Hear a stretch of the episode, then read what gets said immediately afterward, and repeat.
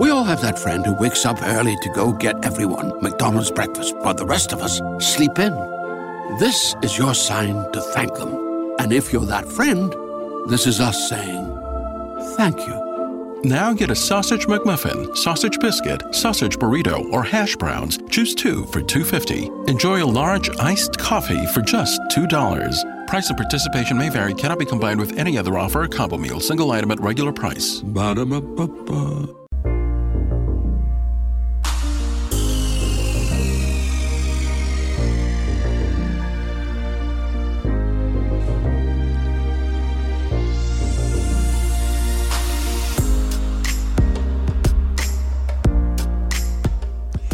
Back, everyone. This is the X Zone. I am Rob McConnell, and uh, we're coming to you from our broadcast center and studios in Hamilton, Ontario, Canada. If you'd like to send me an email, xzone at xzoneradiotv.com on all social media sites, Xzone Radio TV. And to find out about the programming we have available for you on the radio side on the X Zone Broadcast Network, visit www.xzbn.net. Now, if you're a subscriber to SimulTV and you watch the Xzone TV channel, www.simultv.com. My guest this hour, Exo Nation, is a gentleman that I wave to uh, when I'm on the shores of Lake Erie. He's in Pennsylvania, and I didn't know it was Ron until before I just used to go down to Lake Erie and wave, and I'd see somebody wave back. And just find out it's Ron Murphy. He's an investigator into all things that go bump in the night. He uses a multidisciplinary approach to delving into the stuff of nightmares and illuminating the archetype that lurks in the shadows. I think I went out with her for a couple of nights in high school, but that's another story. He's written eight books on the paranormal and has investigated throughout the United States as well as the United Kingdom. Joining me now from his home in Pennsylvania, our guest this hour, Ron Murphy. And Ron, welcome to the Zone. Great having you with us. Uh, Rob, thank you so much. It's a pleasure's all mine, my friend. Okay. Um, how did you get involved in the paranormal? Well, actually, it was my my mom, if you can believe it. Uh, back in uh, the 1970s, I was just a wee lad, uh, so I was in elementary school. I was Uh-huh. probably about seven years old in 1977, and we had a rash of Bigfoot sightings in our area. Now, I come from a very small town, about 35 miles outside of Pittsburgh, Mhm. but it's like one of these one street light towns, and it's really, you know, known for nothing until Bigfoot uh, started to be seen on the outskirts of town. And then the media started to come in. News trucks from Pittsburgh started to come in to our little town, all because of Bigfoot. So my mother, uh, she would uh, take my brother and I, and we would listen to the radio reports, and we would listen to the to the um, to the TV reports and read the reports in the newspapers. And then she would plot out a an area where we would go investigate to see if we could find any any traces of Bigfoot. So from Sure. a very early age, about the age of six or seven, uh, I was out looking for you know this this elusive uh, mythological creature in a lot of people's minds, but a you know flesh and blood creature in many other people's minds as well. Mhm. But uh, she instilled in me that sense of that the world is much bigger and much more mysterious than it seems to be. Ron, why do you think in the year 2018 more and more people are getting more interested in the search for Bigfoot, uh, whereas other aspects of the paranormal, and I'm talking about ufology and uh, the investigation into the ghosts and hauntings, are on a decline? You know what? That's an excellent question. Um, and thinking about it from a paranormal perspective, you know, from you Mhm. know uh, somebody that is a true fan of the of, of the paranormal, um, I think it's because um, Bigfoot rests outside of technological bounds. Right. Uh, science has not categorized it. It represents that wildness, that Mhm. uncivilized part of humanity that we might never be able to tame. Now, whenever we talk about UFOs, that's a very technological thing, isn't it? Yes. We're talking about computers, we're talking about things that are able to travel through time and space.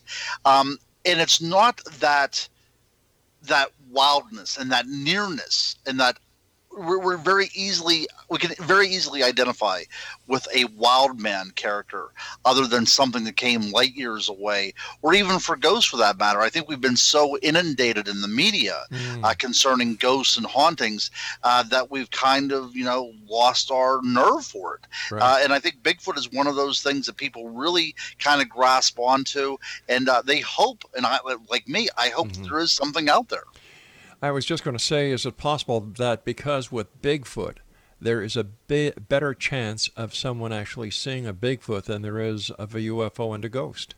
I, I think that, well, it's also very tangible too, right, isn't it? Exactly. Yeah, ghosts are always going to be these ephemeral things. No matter if we catch EVPs mm-hmm. or, or fleeting videotape, it's always going to be something that's very subjective to the uh, to the witness. Uh, but whenever we have a Bigfoot, you know, it's something that leaves tracks. It's something that you know you people identify with smell, and it's something that we can actually reach out and grasp hold of. Is it also possible that there is the possibility that Bigfoot is related to us humans and that he has evaded techni- uh, you know uh, detection over the years making him kind of a not only a legend but a feasible reality yeah, you know, Rob, and that that is also another good point, and that's the reason why whenever I write and I approach the subject mm-hmm. of the paranormal, that I like to look at archetypes, um, because it really is embroidered in our DNA as a human race that these wild man creatures exist right on the periphery of civilization. All cultures around the world, whether we're talking about Africa or Australia or Europe or Asia, we all have the idea and the belief in a wild man yeah. character you know, um, and and that says a lot for who we are as human beings.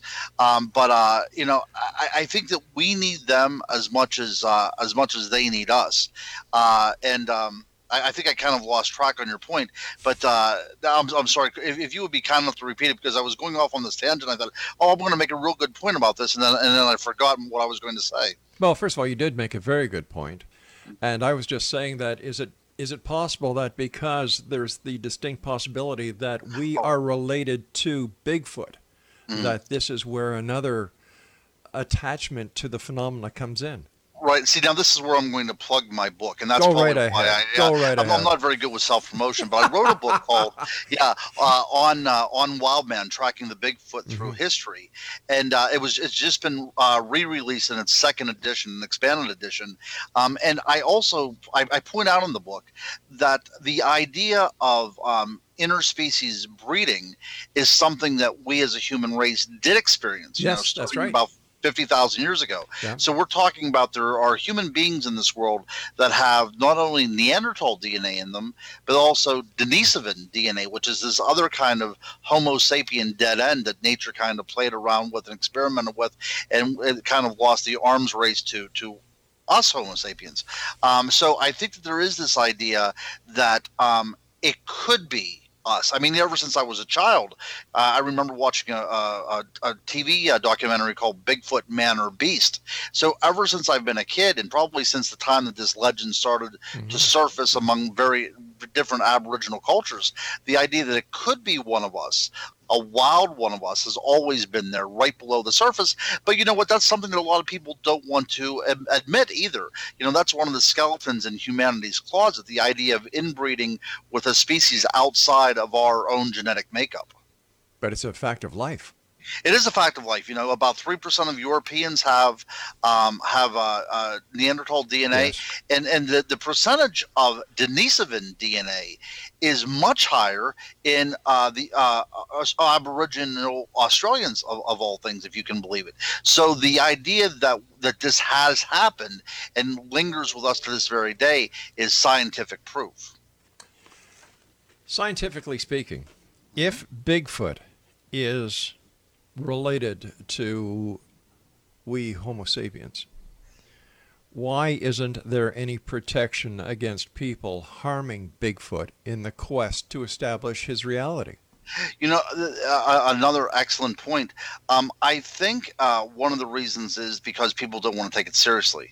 Uh, mm-hmm. This is uh, a pseudoscience. This is something out on the fringe. Um, I think that there should be something in place. I truly do, just to eliminate a lot of whack jobs from Yeah. going out in the woods with guns. I think that it would be a great thing. There was a show on uh, our TV down here in the states called um, "Killing Bigfoot." I don't know if you had it up there or not. Well, they were we were going to, but I got an online petition going, uh, and the network that was going to air it backed down, and they canceled it. and, and that's probably for the best. And, Yeah. and to tell you the truth, I mean, it was not. It, it almost followed the same formula as finding Bigfoot, Mhm. except whenever the people went out on their night investigations, they had high-powered rifles. I mean, Right. that was the whole premise of the show: is to kill this creature, you know, that you know has has yet to be be even proven by science. Um, I think that if you would put some sort of protective measures in there, uh, just make it simply unlawful to Yeah. hunt a bipedal creature, that makes complete sense to me. I think there are some places on the books, uh, you know, kind of tongue in cheek, Mhm. where some states have set aside that you cannot do this. I think Texas might be one of those places.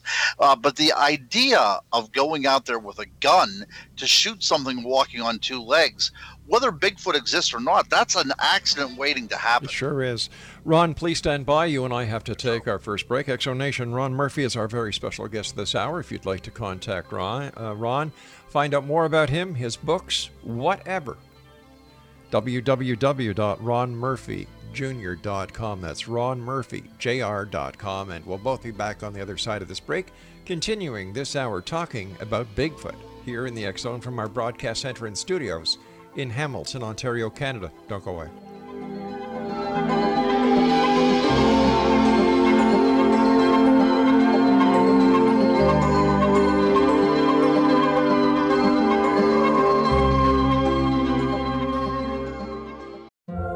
Have that friend who wakes up early to go get everyone McDonald's breakfast, while the rest of us sleep in. This is your sign to thank them. And if you're that friend, this is us saying thank you. Now get a sausage McMuffin, sausage biscuit, sausage burrito, or hash browns. Choose two for $2.50. Enjoy a large iced coffee for just $2. Price and participation may vary, cannot be combined with any other offer or combo meal, single item at regular price. Ba-da-ba-ba-ba.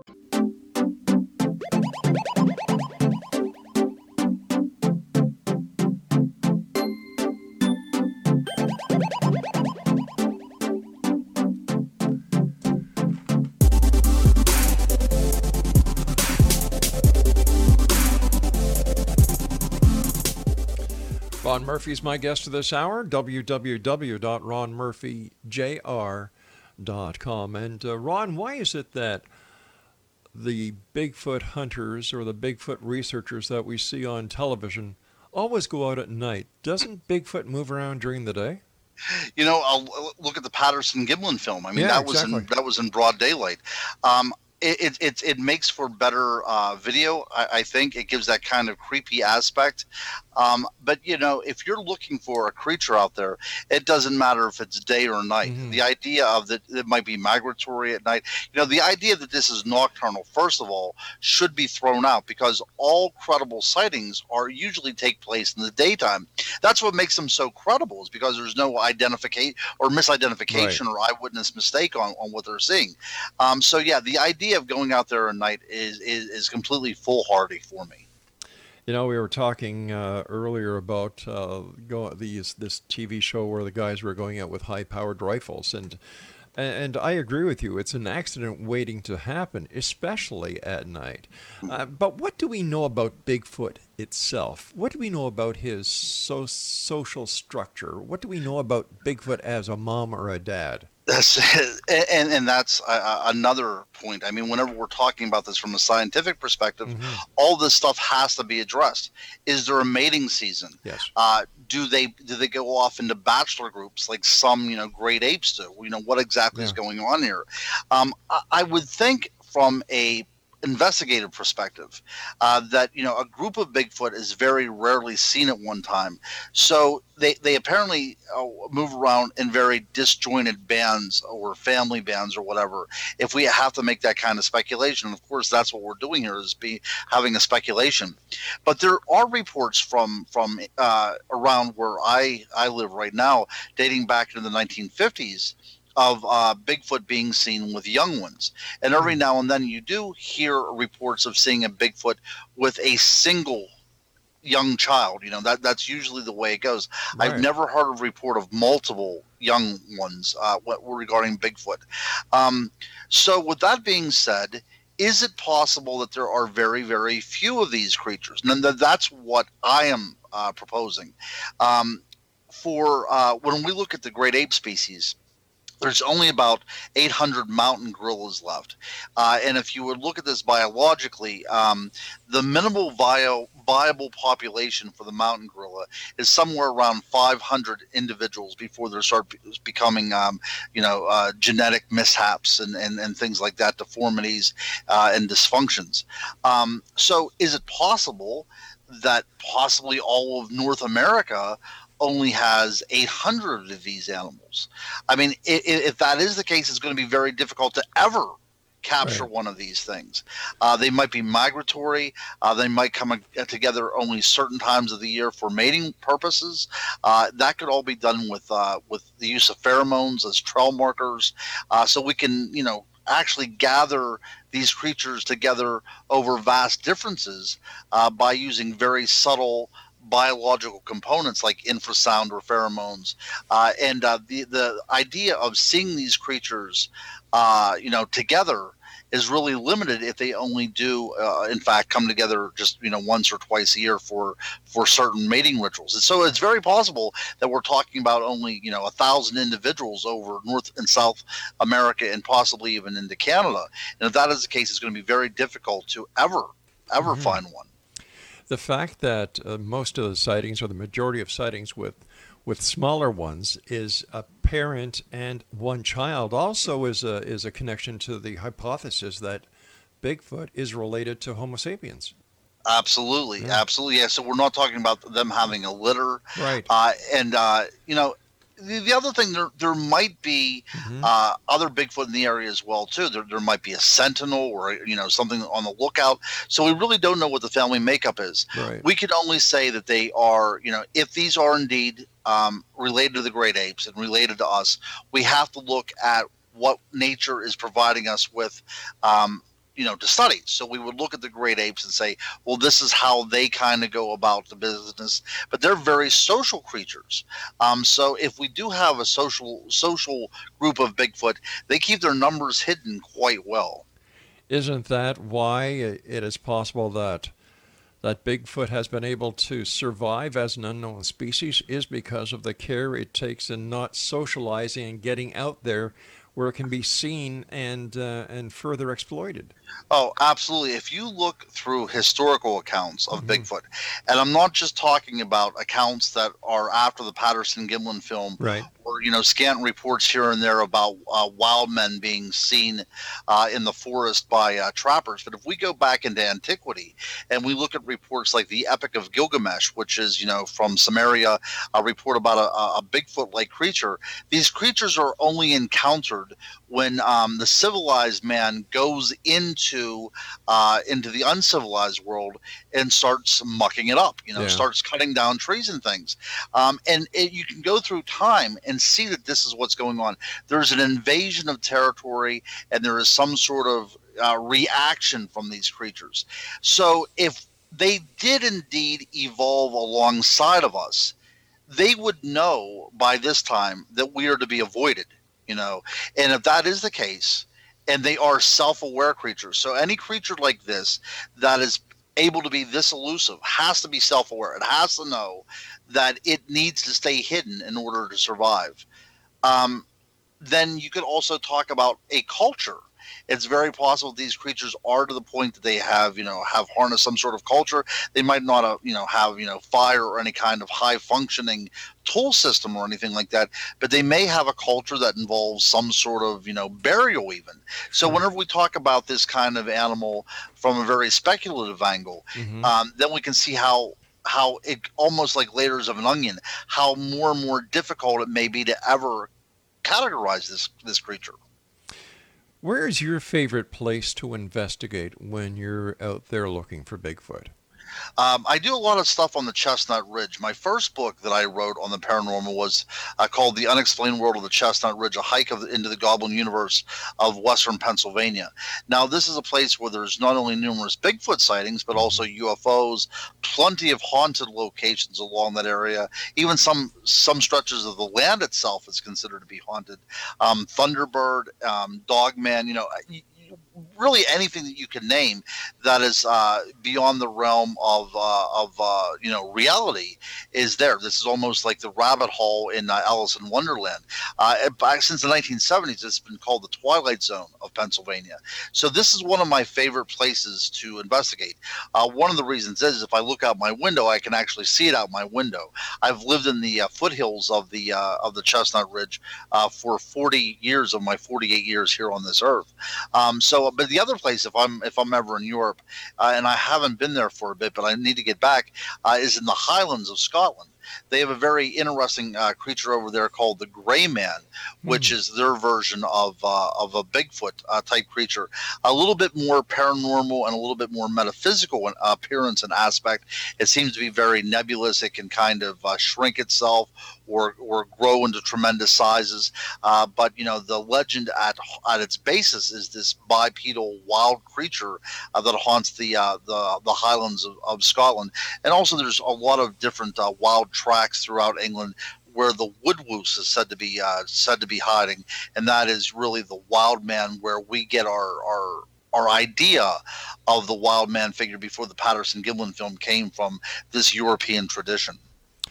Where do you, based on the research that you've done into the Bigfoot, where do you think the Bigfoot originates from?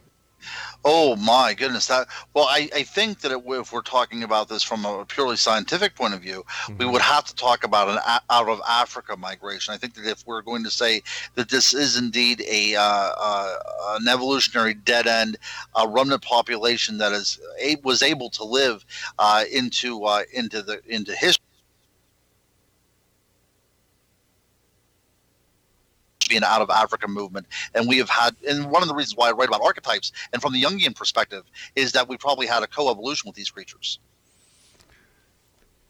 When was the first, once again, based on your experience and the research you've done into the Bigfoot, when was it first found in, in history, recorded history? And um, where?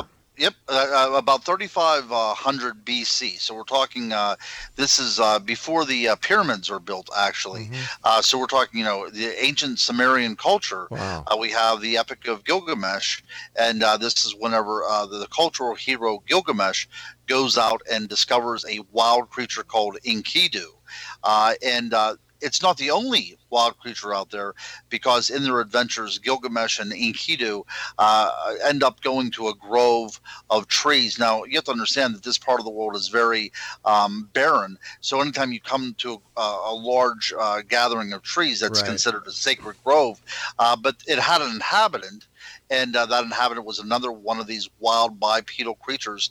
Uh, and uh, Gilgamesh promptly slays that creature and uh, starts tearing down the forest. So as you can see, uh, you know, from the very first encounter, it's never been a good one for these creatures. All right, Ron, please stand by. You and I have to take our news break at the bottom of the hour. Exonation Ron Murphy's our very special guest. And uh, Ron has uh, written eight books on the paranormal and has investigated throughout the United States and the United Kingdom.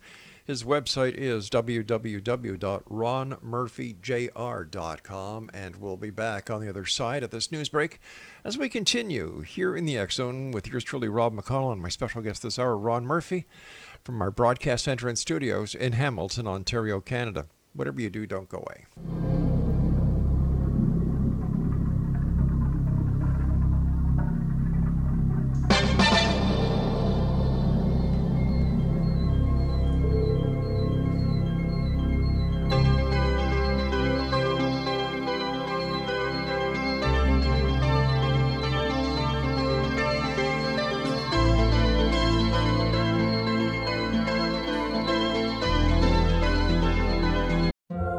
Have that friend who wakes up early to go get everyone McDonald's breakfast while the rest of us sleep in. This is your sign to thank them. And if you're that friend, this is us saying thank you. Now get a sausage McMuffin, sausage biscuit, sausage burrito, or hash browns. Choose two for $2.50. Enjoy a large iced coffee for just $2. Price and participation may vary, cannot be combined with any other offer or combo meal, single item at regular price. Ba-da-ba-ba-ba.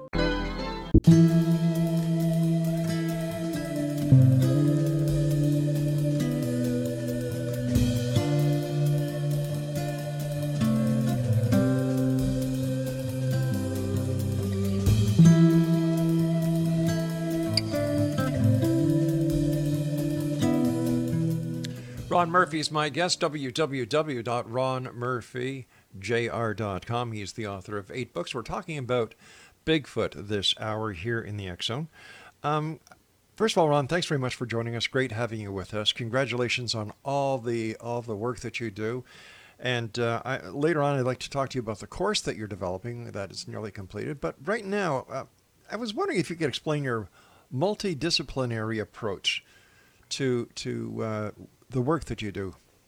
Oh, they're great. I, I, would love to do that. Um, so I uh, went to the University of Pittsburgh, and I have my bachelor's degree in literature, and then I went to Indiana University of Pennsylvania, where I focused on history. Now, most of the history that I focused on was ancient to medieval, and this is mm-hmm. where a lot of these these these archetypes started to show themselves. Um, you know, when we talk about the art of uh, of, of England, uh, the medieval manuscripts, you had a lot of these wild man characters seen in you know books of prayer. You know, it it's kind of uh, shows you what is out there, the wild, the uncivilized, to stay away from. But uh, through all my courses, uh, from the very beginning of school, uh, I start seeing this creature that I loved so much in my youth emerging again and again. This idea of a a you know this dead end right. uh, in in humanity that was considered to become extinct. You know when we talk about uh, the Gigantopithecus and such, um, but then I started to, to try to make connections and think, well, is it possible that there's still populations of these creatures out there and people are still seeing them today? So then you look at sociology and see how that can be applied to that and how groups you know the mob mentality can somehow um, influence uh, eyewitness sightings and linguistics. So whenever we look at you know Native American uh, uh, folk tales of these creatures on the West Coast, and then we see that there's an East Coast equivalent as well. Sometimes even linguistically, well, there's something to be said about that. There's some some sort of connection to be made. Definitely. So whenever we look at all these different things, you know, through if we're looking at history and we're looking at literature and we're looking at biology we can start connecting the dots a little bit better. And we can see that this creature does uh, exist at least in our minds, in our collective unconscious, if you will. You know, again, to go back to Carl Jung. So the idea of the collective unconscious is that we, as um, a human race, a species, have a cultural memory of this being. And it has influenced us so much that it sticks with us to this very day. Um, I like that idea. Um, as an investigator, I'm still out there looking. I still have never seen anything.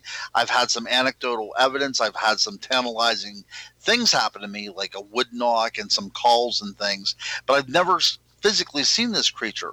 Um, so, as an investigator, looking at this creature in the woods is one thing, but also trying to track it through the gray matter of the mind is something completely different, but just as appealing to me. Well, you know, everybody, uh, I, I put Bigfoot in the same category as God.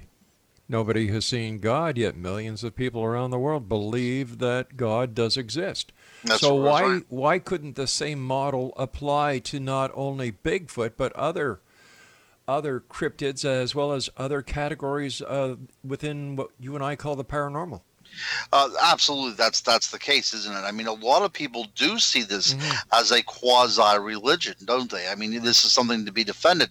There's no way really to disprove anything that we're talking about. Uh, right. Uh, it is a matter of you know subjective faith whenever we're talking about matters of this nature. Um, of course, we can be as scientific as we possibly can, but in the end of the day, we're not going to be able to take a, a push pin and tack a Bigfoot under a uh, an investigative lens, are we? Not yet, anyway. Yes, not yet anyway. And I'm hoping that that doesn't happen because we need that wildness. We need that. We need to be kept in our place as a human species to show that we are are capable of uh, you know of not destroying something that coexists on this earth with us. Uh, I agree with you, but then I have to ask you then, why search for Bigfoot then?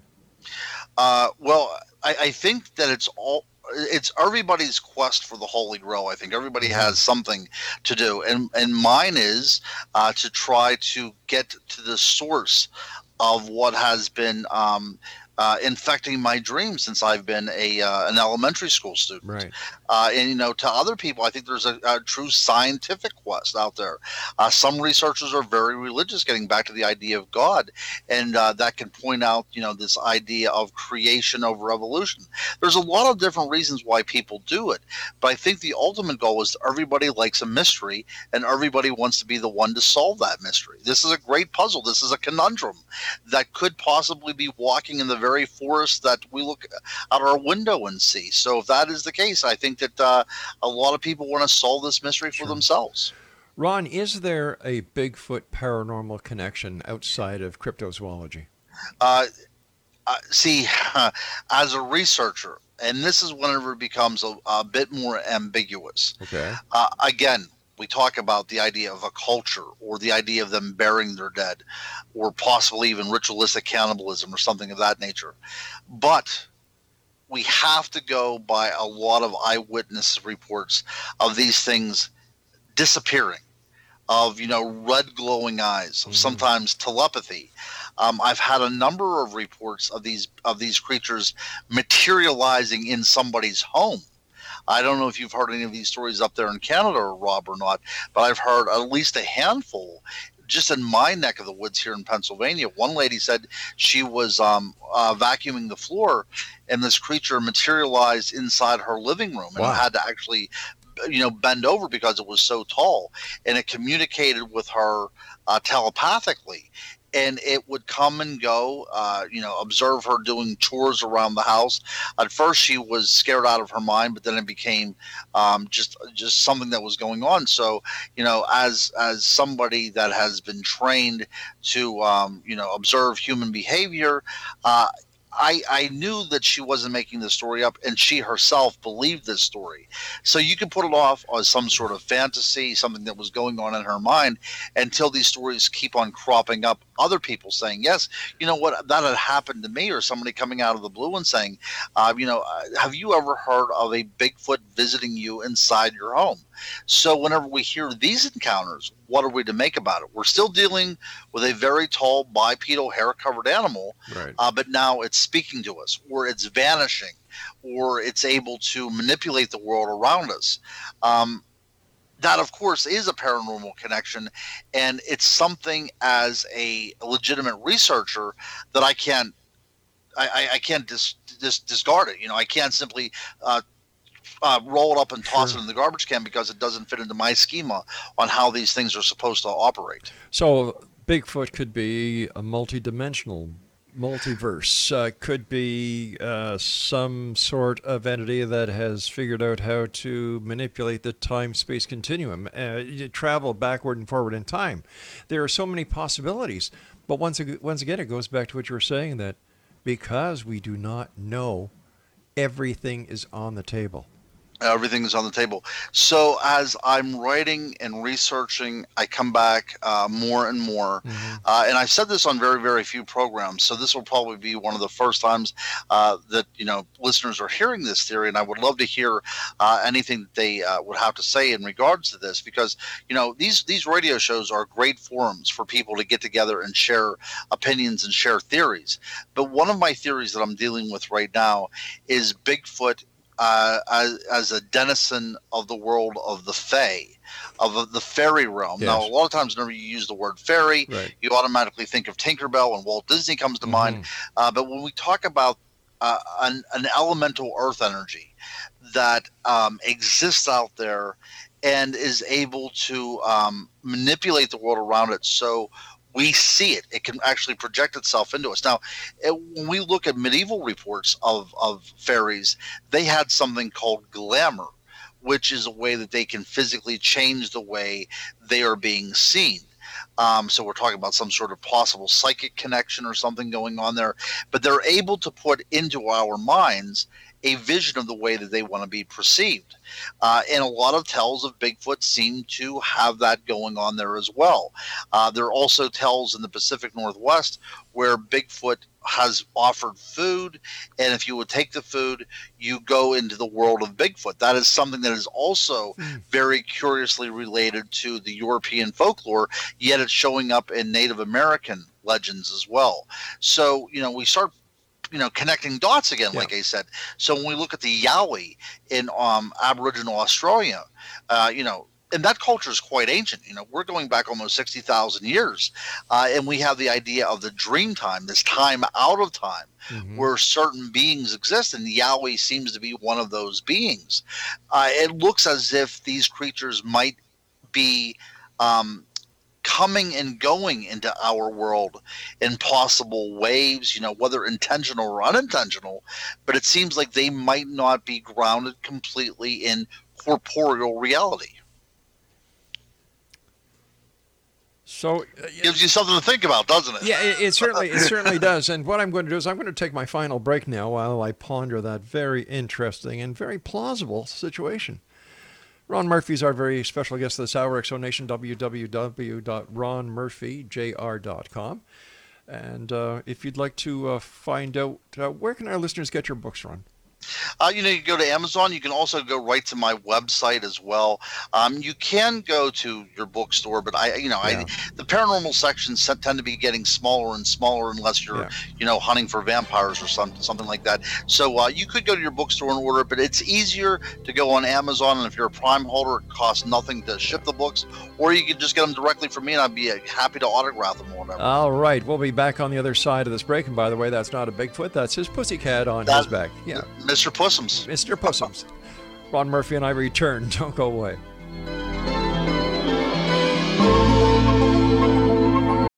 We all have that friend who wakes up early to go get everyone McDonald's breakfast, while the rest of us sleep in.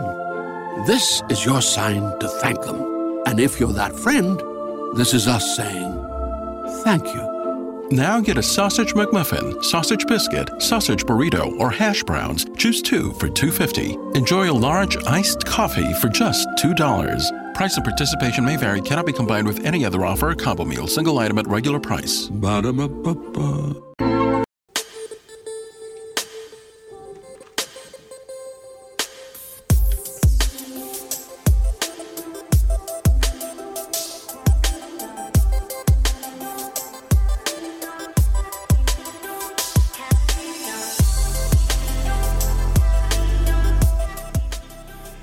Ron Murphy is our special guest this hour. X Zone Nation, www.ronmurphyjr.com. Um, first of all, Ron, I want to thank you ever so much for joining us. It's been a delight having you with us. I've thoroughly enjoyed our, our, our conversation. We're going to have to have you back on because still there's so much more that we have yet to discuss. But uh, before we get back to the Fairy uh, Bigfoot connection, let's talk about a course that you've got going or you're going to get going very shortly. Tell our listeners about it. Well, in the real world, um, I actually uh, I, I, work in education, mm-hmm. uh, and I am in the process right now with a fellow teacher of mine by the name of Angela uh, Bukama. Uh, we're actually uh, designing a uh, nature preschool, a forest kindergarten, if you will. I'm not sure exactly how they're referred to up in Canada, but there's only one other one in Pennsylvania, and that's on the other side of the state. They're very rare mm. here in the U.S. They're, they're they're they're a bit in vogue in Europe, um, but you know ever since I've been a kid, I've been out in the woods and I've learned some of the the most uh, that I've ever learned out in nature. And I think that that's a very important link for us not to forget. You know, we're we're all uh, geared up with our iPhones and our yeah. iPods and iPads and everything. Um, and I think it's time that we step back from technology a little bit. Let's use technology as a tool and not as a babysitter, and get you know get our children really out there. Uh, one of the reasons why I want to do this is because it does indeed teach stewardship, uh, not only of uh, of each other, uh, but also of the land itself, and that's extremely important. Um, you know, eh, there's an old maxim that uh, we borrow the world from our children children. And I think that is true, but I think the children need to have a hand in how they're going to lend this world out. Um, and I, am really excited about the possibilities of this catching on uh, and just a true wonder that nature provides to us uh, free of charge. Uh, and of course, uh, Socrates says, uh, wonder leads to wisdom.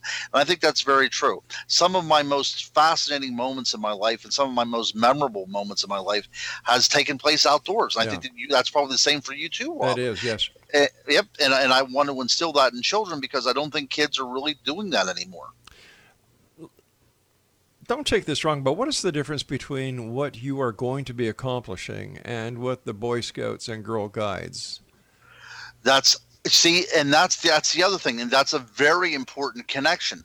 Um, a lot of children simply don't have that in their lives. Wow and we're talking about you know a, a, group that meets maybe one or two times a month compared to um, you know five days a week for 180 days. And i think that is what i'm really trying to get in there. Mm-hmm. um, also i wanted to show the impact that you know that we play uh, in the world around us. Uh, one of the things that i'm trying to push for right now in the designation of this course is the idea of working with um, certain animals that may be in, extinct by the time these children um, um, graduate from high school. Oh uh, yeah. There's a species of chicken called uh, the Dorking chicken. I don't know if you have any uh, working knowledge of chickens. No, I don't. Uh, yeah, but this is a very ancient breed. I didn't either until I started to design this course. Uh, but Julius Caesar actually referenced these in his writings. So mm-hmm. uh, this was a chicken that was brought to England b- uh, by way of Rome and uh, you know through the years it's lost its its its, its you know uh, appreciation. Uh, it's not a very large bird. Uh, it's not a very good leg a, uh, egg layer, uh, and it's actually at a very critical stage, and it may not be um, you know around much longer. So we're seeing an entire species of animal that probably will be extinct in the next 12 years. And I would like the children to be able to work with an animal like this to show that you know it's humanity's decision whether this animal lives or dies based solely on you know uh, preferences. And uh, i want to show them that you know real life is is in their hands. And uh, you know there's an appreciation for all life. And i think that if you take that it extends also into you know life uh, as a whole you know yeah. with your fellow beings on this planet as well. It's a, it's about time we start spreading a, a, a chance for peace instead of this constant hate that seems to fill the air yeah, my entire knowledge when it comes to, to chickens can be wrapped up in three little alphabets. KFC. Well, see, the thing is, my friend, I am a big chicken fan myself. That's true, and I've never raised a farm animal in my life. Right. But I'm trying to give these these these little ones, you know, yeah. a kind of a complete working knowledge, you know, to, to this kind of gestalt type of uh, of education. So, but I agree with you. Uh, yeah, you know, that actually sounds good. I think whenever I get off here tonight, I might have to hit up the good old KFC. No, I I, I, I admire what you're doing, and it it will change lives. And all we need to do, are the goal of this entire show for the last 28 years, going on 29 years on air, is to make a positive difference in one person's life. Uh, uh look, tonight we talked about very uh, you know various topics mm-hmm. and some of them were you know quite controversial whenever we're talking about investigation. There was no arguments whatsoever. No, uh, you were not one of these shock jocks where people like to you know get a rise out of people. This was a very sane conversation and the reason why you've been doing this for such a long period is because people can understand that and they can sense that.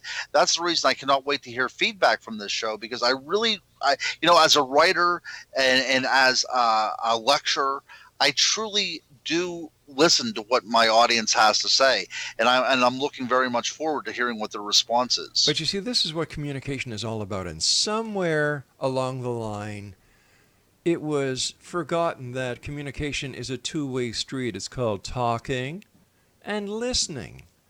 and I don't know where it went wrong, but it's nice to see people like yourself and others out there who are getting back to basics and saying, hey, listen, you've got something to say, I've got something to say. You say what you've got to say, I'll listen, and then I will do the same. So there you go. Um, before the break, we were talking about the fairy Bigfoot connection, and I'd like to get back into that because it raised a lot of excellent points. It, it does, uh, and, and I think that if we look at this, let's look at it from a European point of view. Okay. So we have a fairy creature out there, something that you know. Uh, the Woodwose, for instance, their version of Bigfoot, Okay. uh, is um, almost like a fairy creature. By the time we get up to the Arthurian legends, we have Sir Gawain and the Gr- Green Knight, and the Green Knight is indeed this kind of mythological woodland figure covered in leaves. Uh, so we see that there's a slight evolution in this, but we're always dealing with a creature that's so a part of nature that it actually can uh, regenerate itself with the passing of the of the seasons. Um, so you, sometimes you see the the green man and the woodwose with different color hair or different color leaves to represent the winter or the the fall coming around. Uh, so that's one point. We have this idea with this creature being intrinsically linked Mhm. with uh, the natural world, very similar to the fairy. Right. Now, um, uh, by the time we get up to Shakespeare, we have in A Midsummer Night's Dream a character by the name of Robin Goodfellow, who in his play is called Puck. Now, Puck is taken from the word pucca, P U C C A, and that represents a shape shifting creature uh, that is part of the fairy realm. Uh, now, linguistically, uh, let's cross the Atlantic here, and then whenever we come to uh, Massachusetts, there's a creature up there that inhabits the woodlands, which is very similar to uh, a small Bigfoot in stature, and its name is the Pukwudgie. So we have the pucca and the puck wedgie with the same type of root sounding words in there. So is it possible that this is indeed related, and this is what the creatures themselves want to call themselves, and the cultures around them kind of pick that up? It's something very fascinating to look at. But again, we see this idea of, of a same name crossing not only time and space, but also, you know, cultures as well. When it comes to the cryptozoological groups, is information shared, or it does it, does everybody hold on to whatever information they have because they don't want to, you know, share the information so that somebody else may find the smoking gun? Uh, that's that's you, you hit the nail on the proverbial head. That's Mhm. exactly what's going on.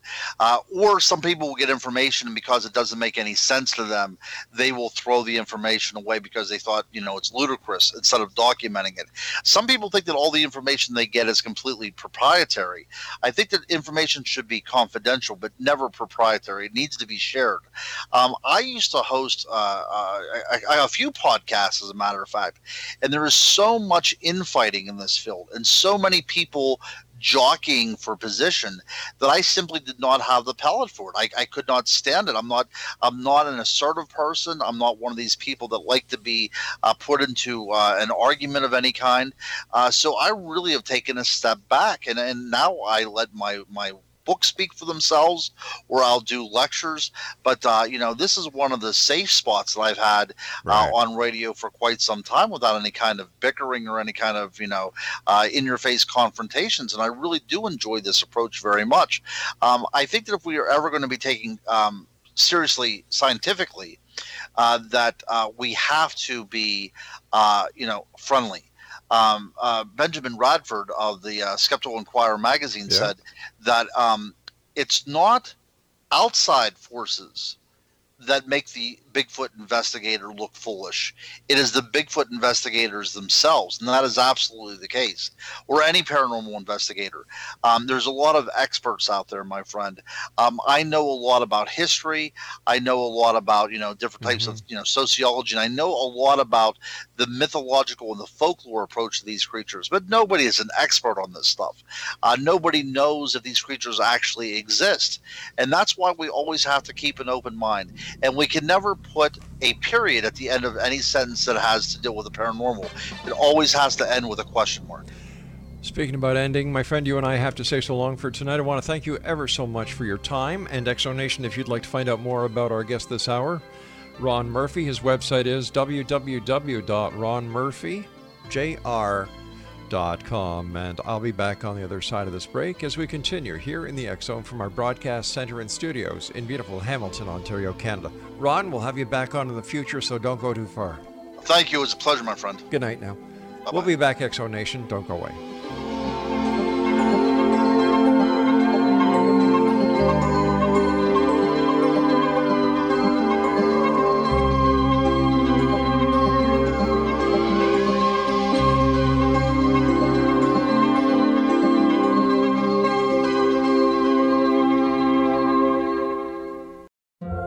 Have that friend who wakes up early to go get everyone McDonald's breakfast while the rest of us sleep in.